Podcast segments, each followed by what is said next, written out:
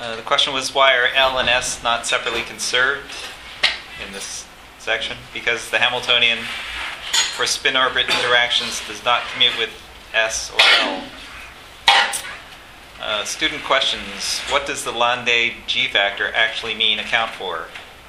So you need to find the expectation value of L plus 2S, and the G factor is the factor that relates that to the expectation value of J.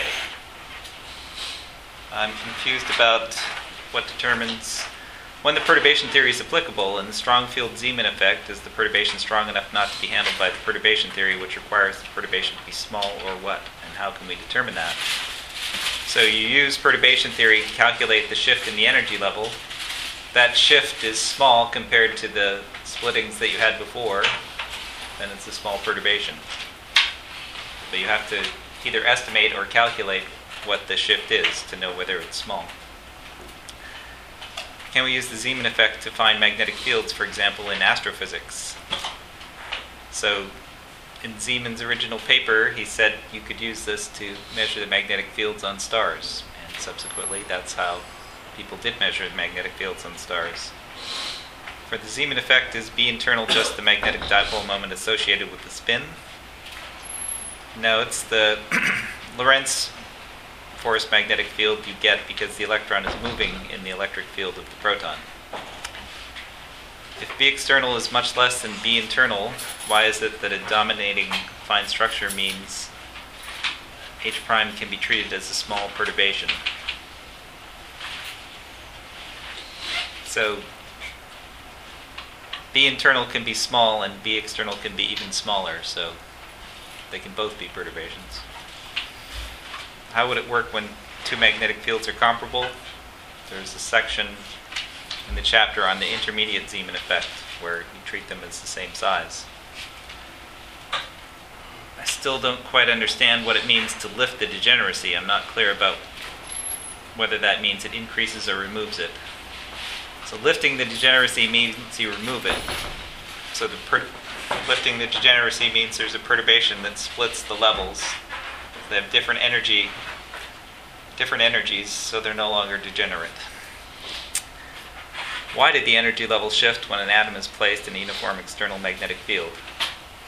So because we have spins and orbital angular momenta, that means there are dipole moments, which means the energies in the magnetic field will depend on how those magnetic dipole moments are aligned with the magnetic field. Why is it that equation 6.72 works. Griffiths seems to just pass over this. That's because 6.72 is just the application of what he said was the most famous equation in quantum mechanics, first order perturbation theory, for the energy level. So, since it's the most famous equation, he doesn't have to explain it again. Why are there so many corrections for every part of quantum mechanics? Is it just that everything is so different and can't be generalized? Uh, I don't think there's any more corrections than in classical mechanics. It's just that nobody bothers to teach you all those corrections anymore because no one cares anymore. Because the real world is quantum mechanical. So if we want to understand the real world, we want to work out all the quantum mechanical corrections to as precisely as possible. But back in the day, students, you know, worked out perturbation theory for orbits and took into account the coefficient of friction on a, of uh, a things rolling up and down different surfaces with magnetic fields and whatever. People still do that, right? Like I, some people do that. Okay, so it just depends on your level of interest. If you're interested, you can always find more corrections. It's because we don't know how to solve things exactly. If we just solve things exactly, there wouldn't be any corrections.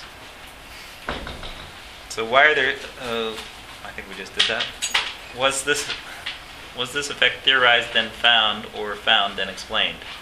So Zeeman's paper was in the 1890s when he found the Zeeman effect, but there was no quantum mechanics or real quantum mechanics until 1926, so it wasn't properly explained until 30 years later. Any other questions?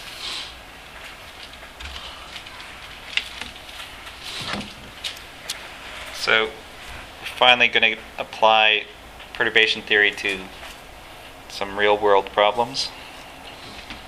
So we'll do the fine structure of hydrogen. I mean degenerate perturbation theory, although we're going to cheat.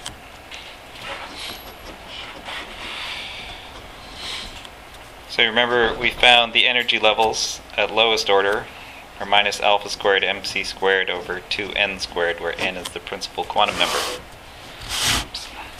What we're going to find is that there are a bunch of other corrections. They're relativistic corrections. There's a spin orbit correction. There's the Lamb shift. There's the hyperfine splitting.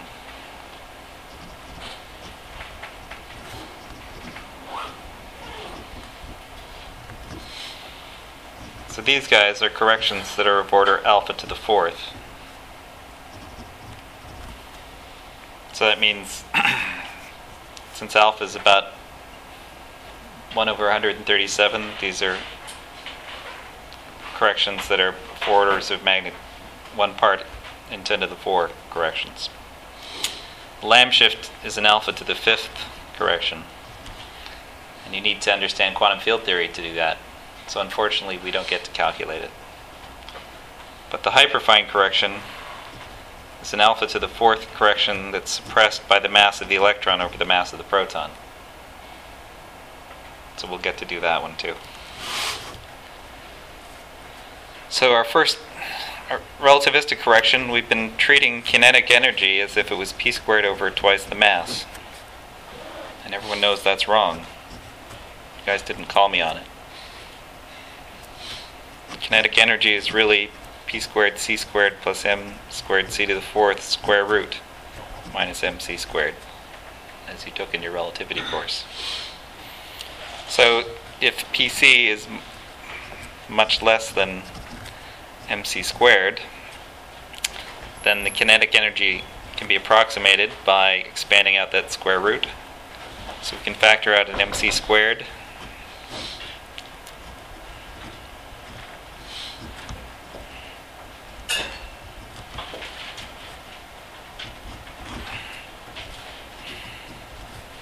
If we expand out the square root, we'll get 1 plus p squared over 2 mc squared.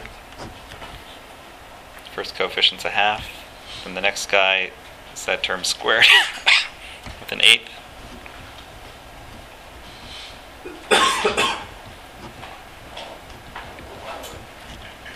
and the ones cancel.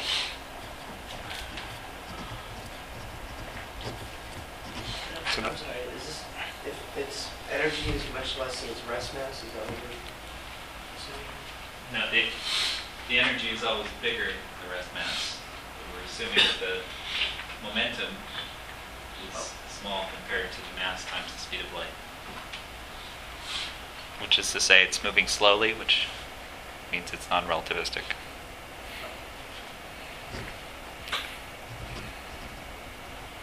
Really relativistic corrections for something that's not relativistic. Uh, well, there, if you measure it precisely enough, you'll see that even though it's traveling at one hundredth the speed of light, there's still a correction. The correction's going to be that big.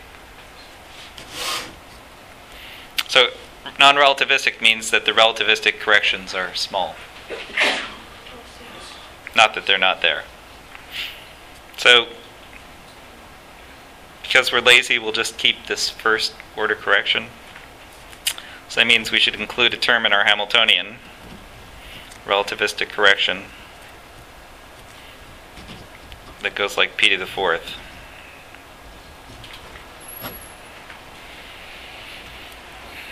And uh, you can see, obviously, or check in your spare time, that this correction Hamiltonian commutes with L squared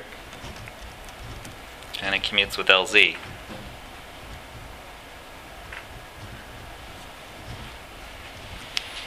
So that means NL and M are good quantum numbers.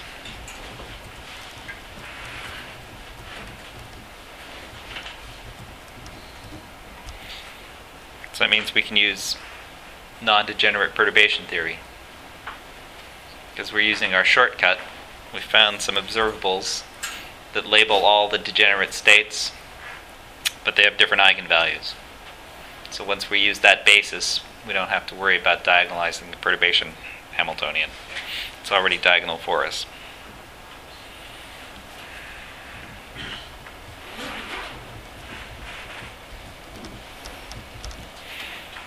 And uh, so perturbation theory tells us the first order correction should just be the expectation value of that perturbation in the particular state we care about. So we need the expectation value p to the fourth. And we can use our favorite trick that we can write p squared in terms of the energy and the potential. So if we subtract the potential from the energy and multiply by 2m for the lowest order energy, we should get p squared.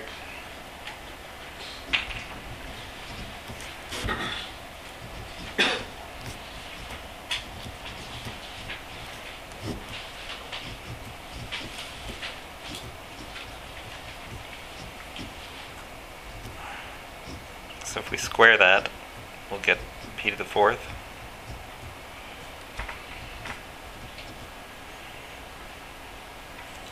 And we can play this trick of writing 1p squared acting on the ket and 1p squared acting on the bra.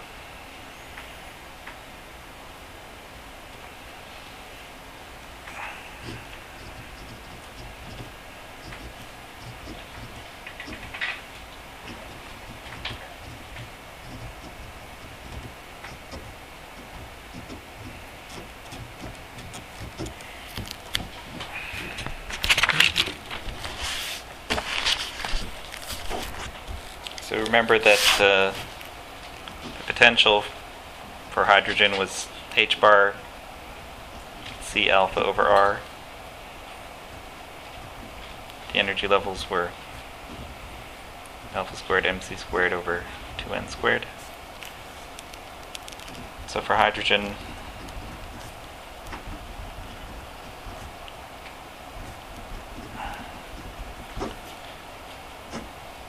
most we already know the expectation value of the energy because it's an eigenvalue at lowest order.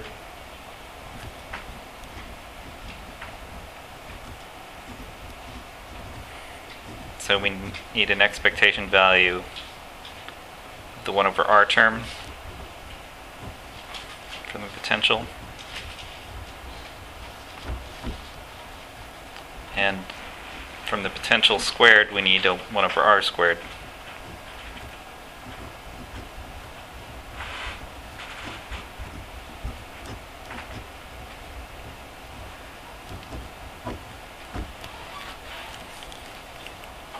Is it first term with parentheses en zero squared?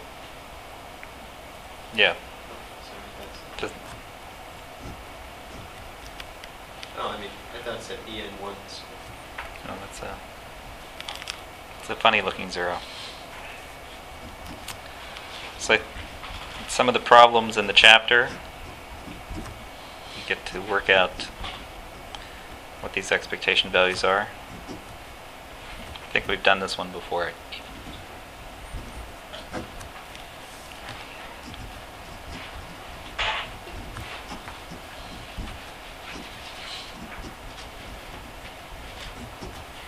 So by dimensional analysis, 1 over r expectation value has to go like 1 over the Bohr radius.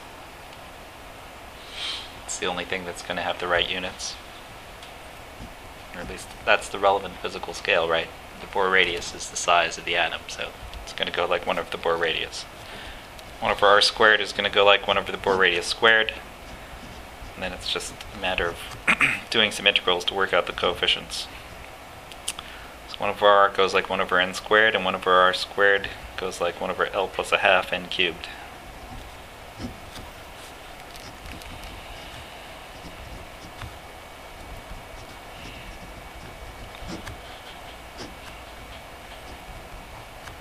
So we just need to massage this a little.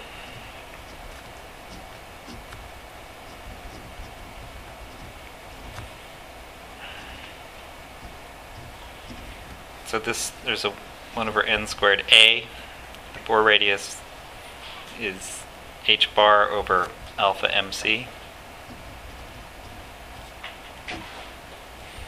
So the h bars will cancel.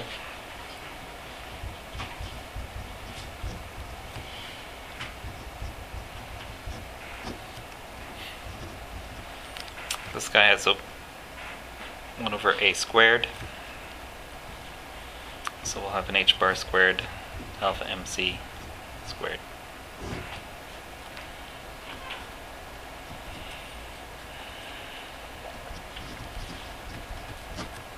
So these, the h bar squareds cancel.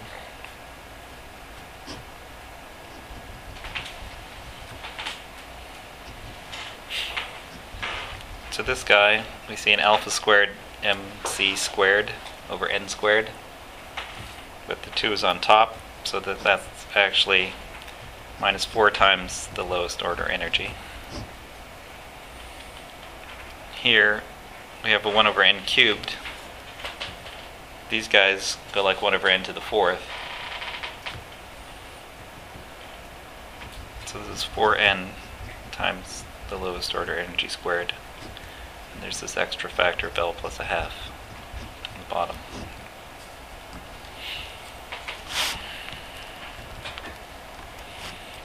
So if we factor out the lowest order energy, that's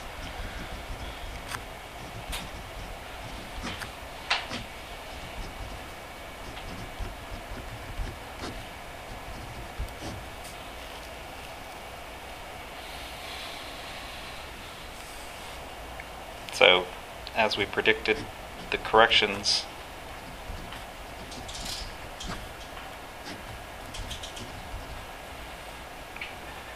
go like alpha squared over n squared. So that's 3 parts in 10 to the 5, roughly. So you'd think we only care about this if uh, we really wanted to know the precise spectra, but of course we do. But also, what if we did atoms that had a large number of protons?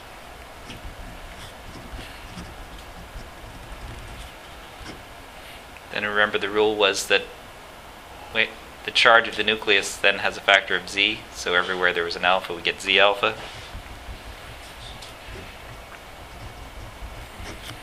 So then the size of the corrections would go like z squared alpha squared over 2n squared. But So, yes? if you were looking that close, wouldn't you have to worry about the more about the interactions?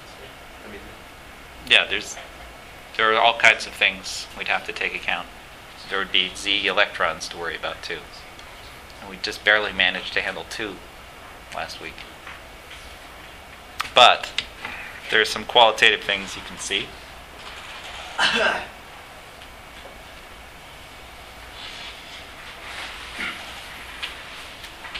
So when z gets large, these relativistic corrections uh, are important. So when z is 80, then this is like a 17% effect instead of 3 parts in 10 to the 5. And there are some interesting elements when you get up to large z. Gold has 79, z equals 79, and mercury has z equals 80. And they don't look like your standard metals. Why is that? If you look at the configuration, gold is starting to fill up the n equals 6 s wave. It's got one electron in there. And mercury has two electrons in there. If you go one higher up, it start, has to start filling up the p wave because the s wave already has two electrons in it. It can only have two because it can only put the, the spins up and down.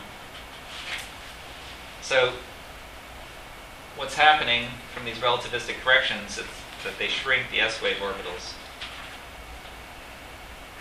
That means these guys are more tightly bound than you would expect, as, as they are for other metals. That means these guys don't like to share these outer electrons. That means they won't react chemically as much as other metals.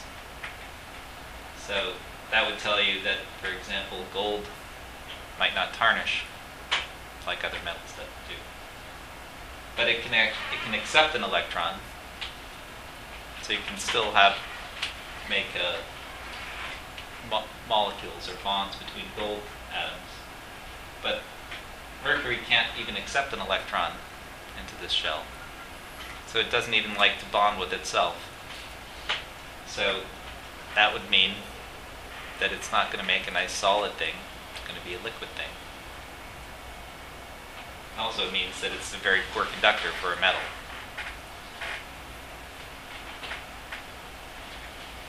So if you actually work out what the wave functions do, the uh, dashed line is the non-relativistic calculation. The solid line is the relativistic calculation using the Dirac equation. So what you see here is that there's a bigger effect for S waves than P waves. The effect gets bigger as n gets bigger, and it shrinks down, so the electrons are held more tightly. So once you get out to n equals 6, these are big corrections. Also, because uh, you're moving the outer shell inward, that means you're changing the energy splitting between the n equals 5 and n equals 6 levels. So when you absorb photons, you can move, that can move you from 5 to 6. So there's an absorption line in most metals in this row. That, well, any, any metal that has an electron in the 5 level can absorb a photon and move up, move the electron up to the n equals 6 level. But usually the, that absorption is uh, maximized in the ultraviolet short wavelengths. But because we're shrinking this guy down, the absorption line in gold gets moved into the visible. And that means we absorb these short wavelengths, but we reflect longer wavelengths. And this just happens to get close to one around yellow light. So that's why gold is yellow instead of silvery like most metals. So the properties of gold and mercury are because of relativity applied to quantum mechanics. So don't let anyone tell you you can't see the effects of relativity. See it in your bling. Okay.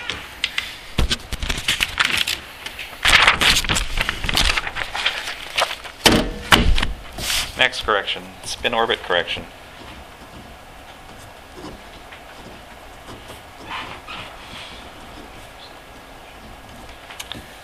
So classically, if you had a charged particle with velocity v going around in an orbit, uh, you would charged particle produces an electric field, and if it's moving, that means there's a magnetic field. So we can choose the rest frame where the electron is sitting still and the proton is moving around in orbit around the electron. Then the magnetic field that the electron would see would be given by V cross E, which we can write as P cross E, or even more cleverly, E cross P when we flip the sign. And the electric field is just the Coulomb electric field. So there's a 1 over 4 pi epsilon naught c r cubed on the bottom times the charge times the radial vector on top. So that gives us a magnetic field that looks like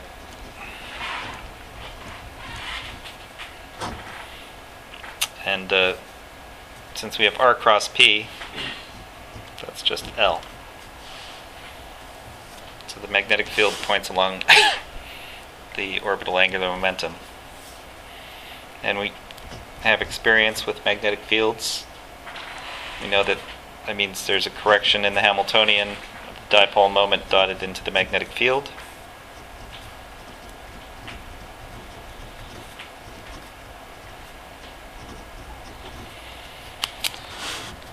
And we've got experience with magnetic dipoles for electrons.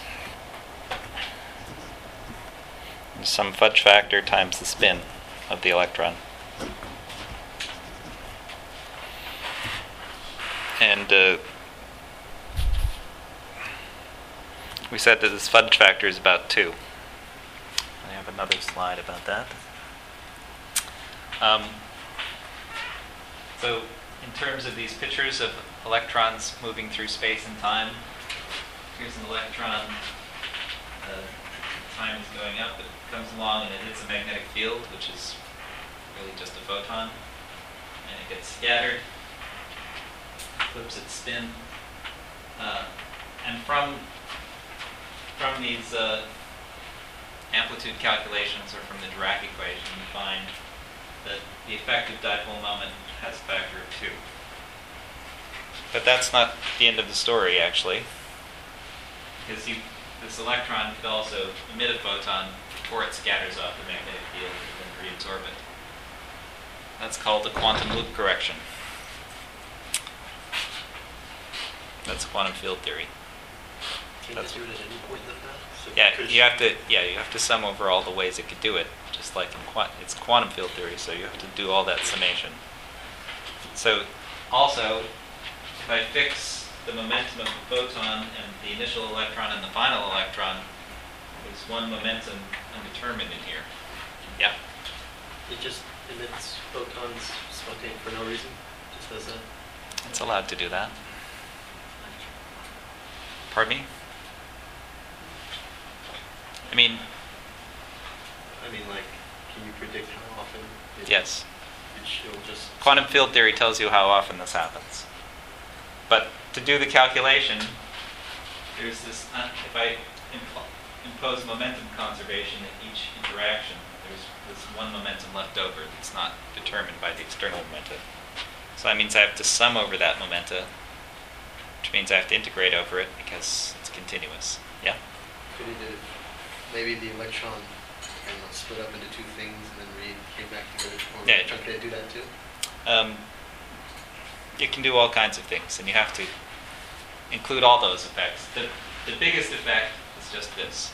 There are other effects that you have to include as well. You just they're approximately zero, so you can make it.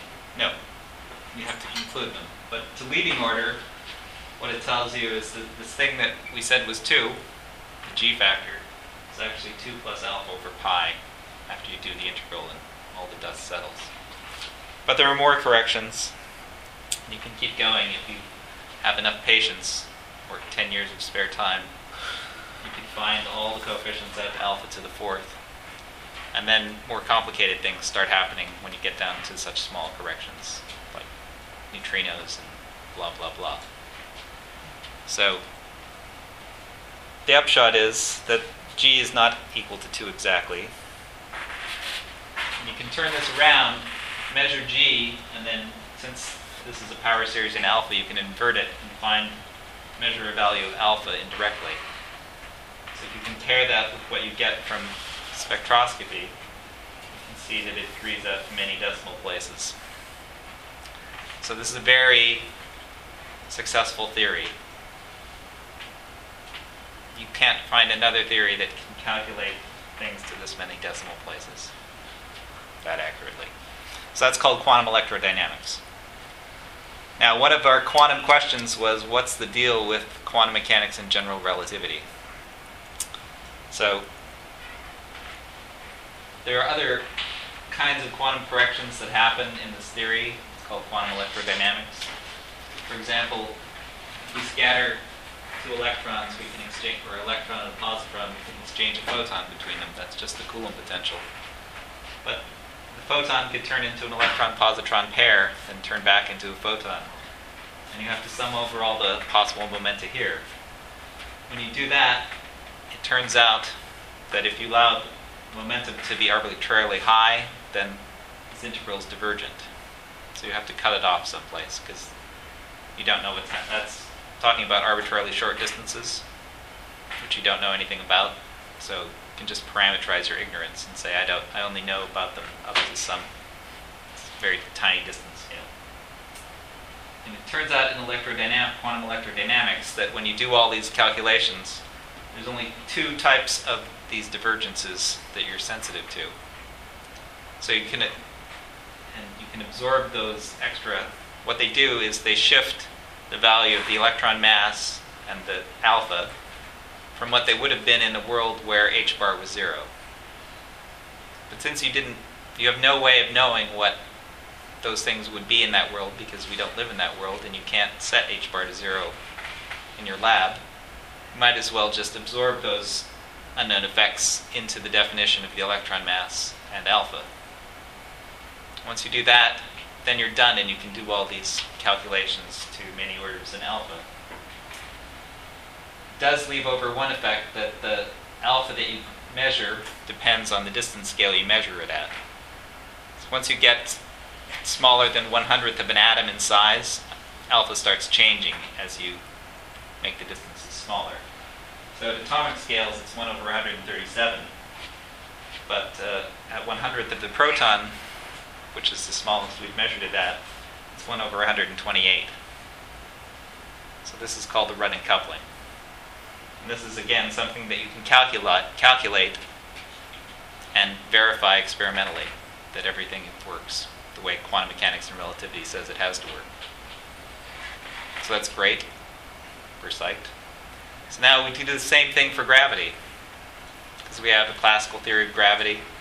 We know about quantum mechanics. Gravity already has relativity in it. Just put it all together and turn the crank. What happens is that every new process you look at, practically, has a new type of divergence, sensitivity, sensitivity to short distances. So you need an infinite number of parameters to absorb all that ignorance. The upside is that there's no experiment that's sensitive, sensitive enough to measure those coefficients because they only matter at uh, length scales of order of the Planck scale, which is like uh, you know, 17 orders of magnitude smaller than any experiment can probe. So we can't calculate it and we can't measure it. So one attitude is we don't care. Because if you can't calculate it and you can't measure it, it's sort of metaphysics, not physics. But people who care worry about these things, and that's why they work on things like string theory, where you postulate that electrons are not point particles, they're made out of little pieces of string. Don't say what the string is made out of, it's just string. Um, and then if you do that, then you can get solve all this problem with all the infinite number of parameters. You only have a finite number of parameters. You can calculate things, but you still can't measure anything to test the theory. So have you accomplished anything? Some people got tenure, so something was accomplished. But uh, so no one knows, since we can't measure these things, there's no experiment sensitive to measure quantum gravity. We don't know if string theory is the right answer. It's a potential answer. Maybe there are other potential answers. But until experimentalists can test these things, I don't think we'll know one way or the other. And that's your quantum question for today. Okay, back to work. Uh, so, given this, we can simply write down a new perturbation our Hamiltonian. If we read our book on relativity, it tells us about the Thomas precession, which means that the g, which is about 2, gets 1 subtracted from it.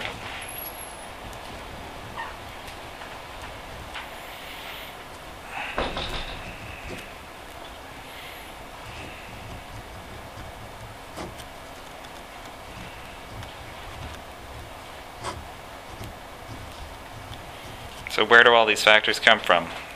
So this this E is coming from the E in the electric field. This L is coming from the R cross P in the magnetic field from the Lorentz force.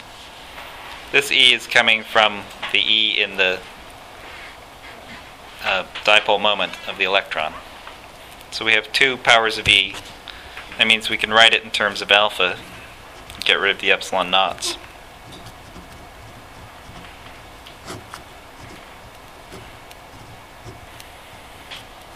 So we have, as you guys remember what alpha was, it's e squared over 4 pi epsilon naught h bar c. So we have one power of alpha, and we have L dot S. The S is from the dipole moment. The L is from the effective magnetic field that we see from orbiting the proton.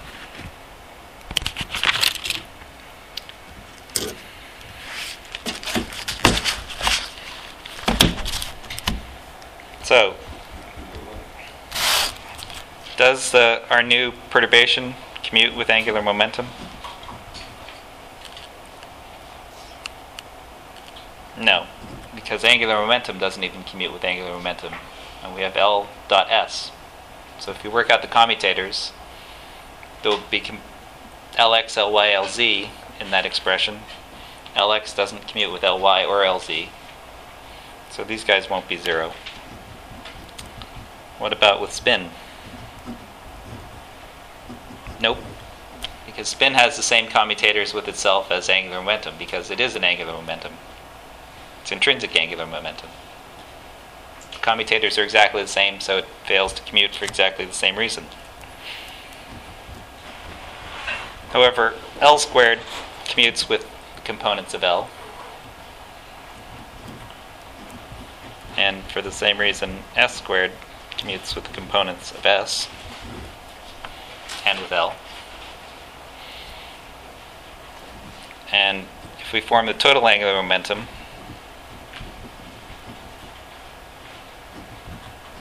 that thing commutes. Which is not so obvious, but there's cancellations between these two guys. The reason, the subtle reason why it's obvious is that the is that this Hamiltonian is rotationally invariant. And if you think of uh, angular momentum as the generator of rotations, you guys had that in a course sometime?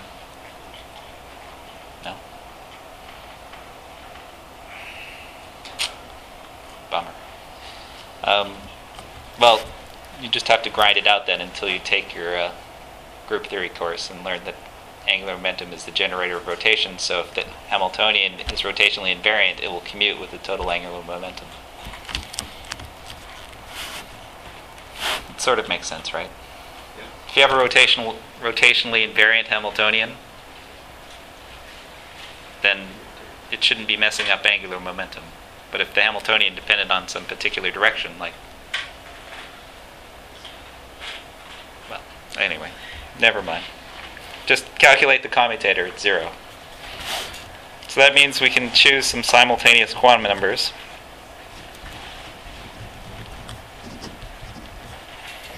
You can choose the energy, L squared, S squared, J squared, and JZ.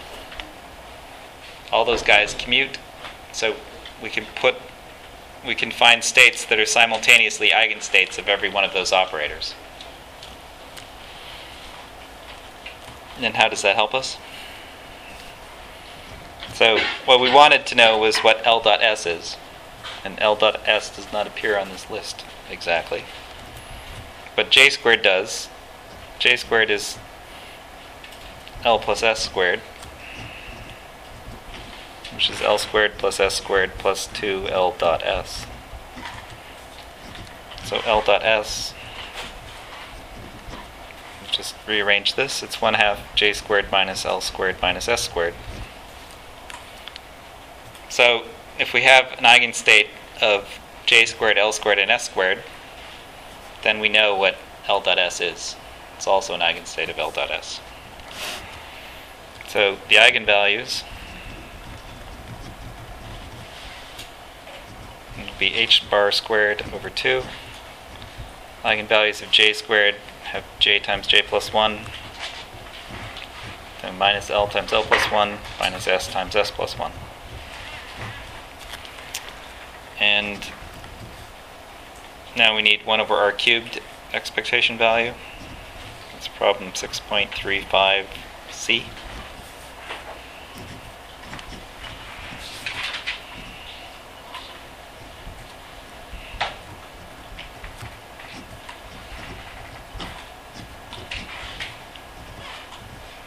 need to take the expectation value in a state that's an eigenstate of J and Jm and L. And you get some funny factors. 1 over L times L plus a half times L plus 1. And a good old A cubed so that it has the right dimensions.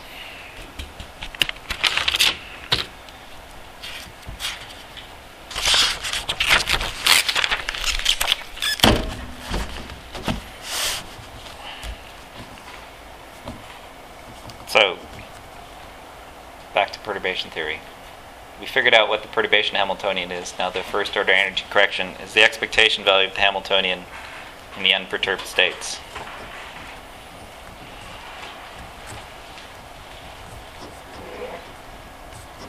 So we have our spin, har- spin orbit Hamiltonian. Take its expectation value, and we know that L dot S is an eigen. We know the eigenvalues for that. They're in the numerator, and we know the one over r cubed expectation value. So we just have to put it all together.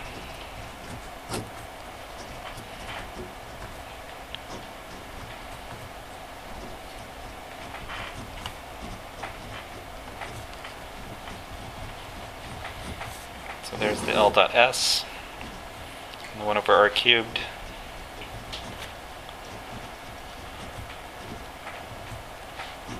And there was 1 over a cubed, so that's h bar over alpha mc cubed.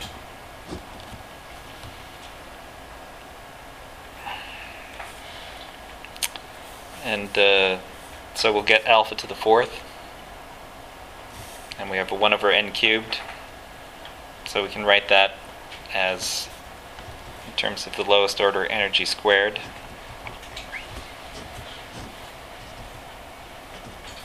That would have a 1 over n to the fourth, so we need to multiply by a factor of n. That would also have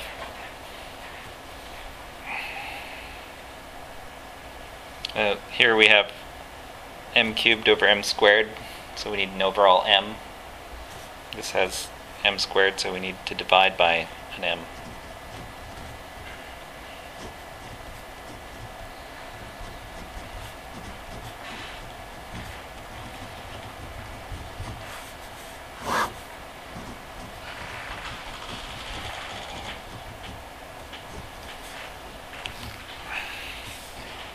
So now we can put together all our order alpha to the fourth corrections. So those are called the fine structure corrections. We had a relativistic correction and a spin orbit correction. And a bit of tedious algebra shows that this complicated mess all goes away.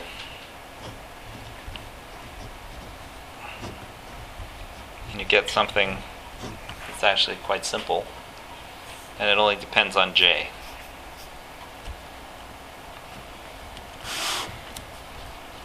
So if we combine that with the lowest order expression, we have energy levels are now depend on n, the principal quantum number, and j from the fine structure correction. Get our lowest order answer plus our first order fine structure answer.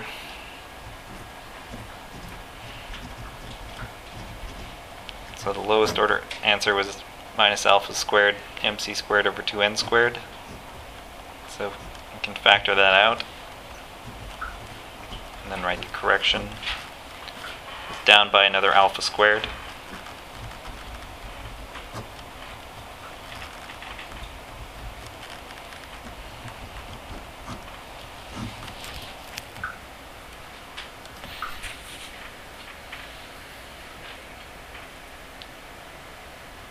So now we really know the spectrum of hydrogen. Almost. Except for the next correction. But I promised to do a famous mid, your favorite answer problem. Overwhel- overwhelming majority wanted to see problem number five.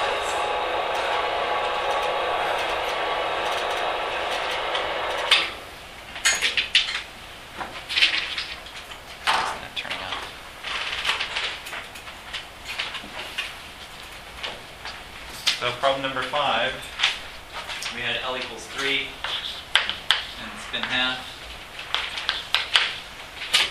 And we're supposed to make eigenstates of total j and find j equals five halves, jz equals h bar three halves. So this is six halves plus one half is seven halves. So the highest state is j equals seven halves, jm equals seven halves. The three three plus state. And uh, now we just act with lowering operators. So lowering this guy, we'll get j times j plus 1 minus jz times jz minus 1. That lowers us to the 5 half state. Here we lower this guy, we'll get L times L plus 1 minus times M minus 1.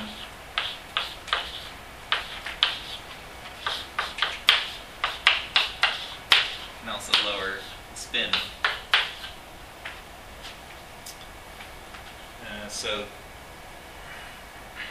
I factor out uh, 7 over 4, that's root 7 over 2. I'm left with the square root of 9 minus 5. Sounds like 2.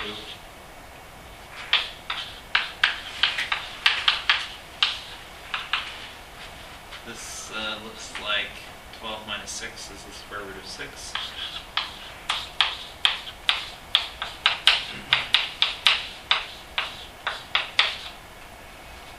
And so this out because when I divide through by root 7, you get a properly normalized state. 6 plus 1 is 7. Yep. So why don't you do anything with the S minus? I did. I lowered plus to minus. You don't have to worry about any coefficient. Well, the coefficient is 1. If you, I did that several times, so I've, I've memorized it now. Oh, okay. But you can use the same formula, s times s plus 1 minus sm, times sm minus 1. Fine, square root of that is 1. So now we just need to find, oh, we have to go all the way to 3 halves. So now we find the orthogonal state.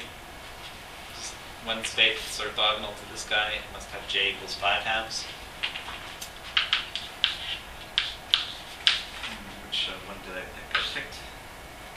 Putting a minus sign here. And the root 6 here.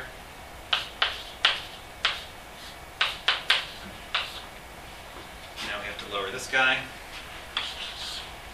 So we'll get 5 halves times 7 halves minus 5 halves times 3 halves. 5 halves, 3 halves.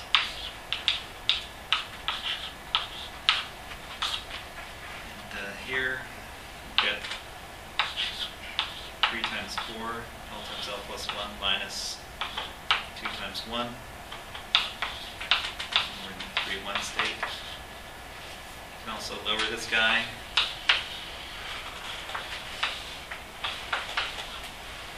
And I can lower this guy. Uh, but I know I just lowered him up here.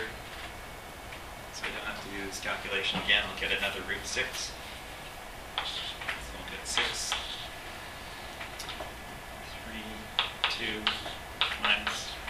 I can't lower that guy anymore because he's already the lowest state. So if I take out uh, 5, 5 over 4, we'll get root 5 over 2. 7 minus 3 is 4 again.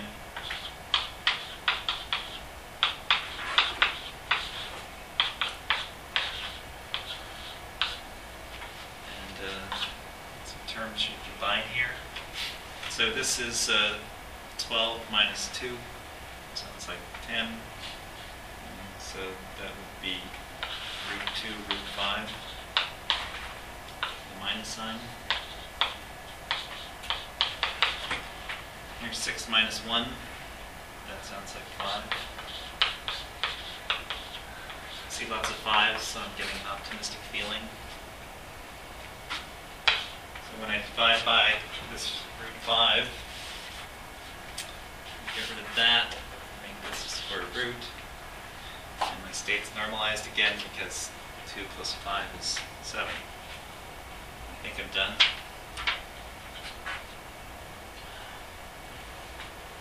Oh, I got a simpler answer than, um, I didn't simplify it in my solution.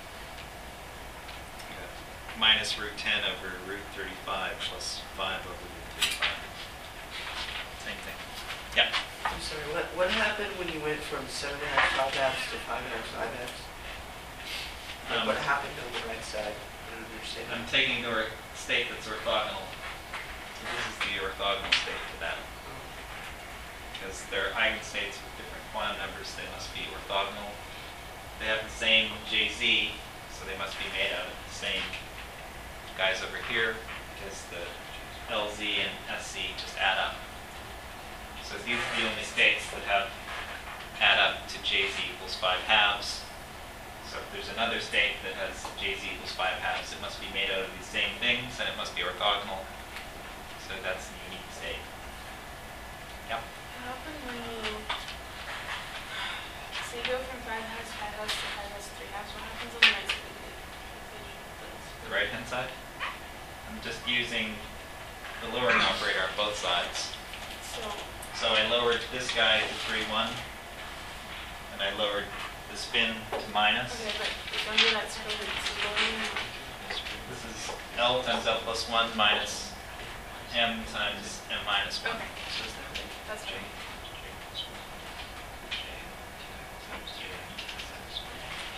Okay. We're over time, so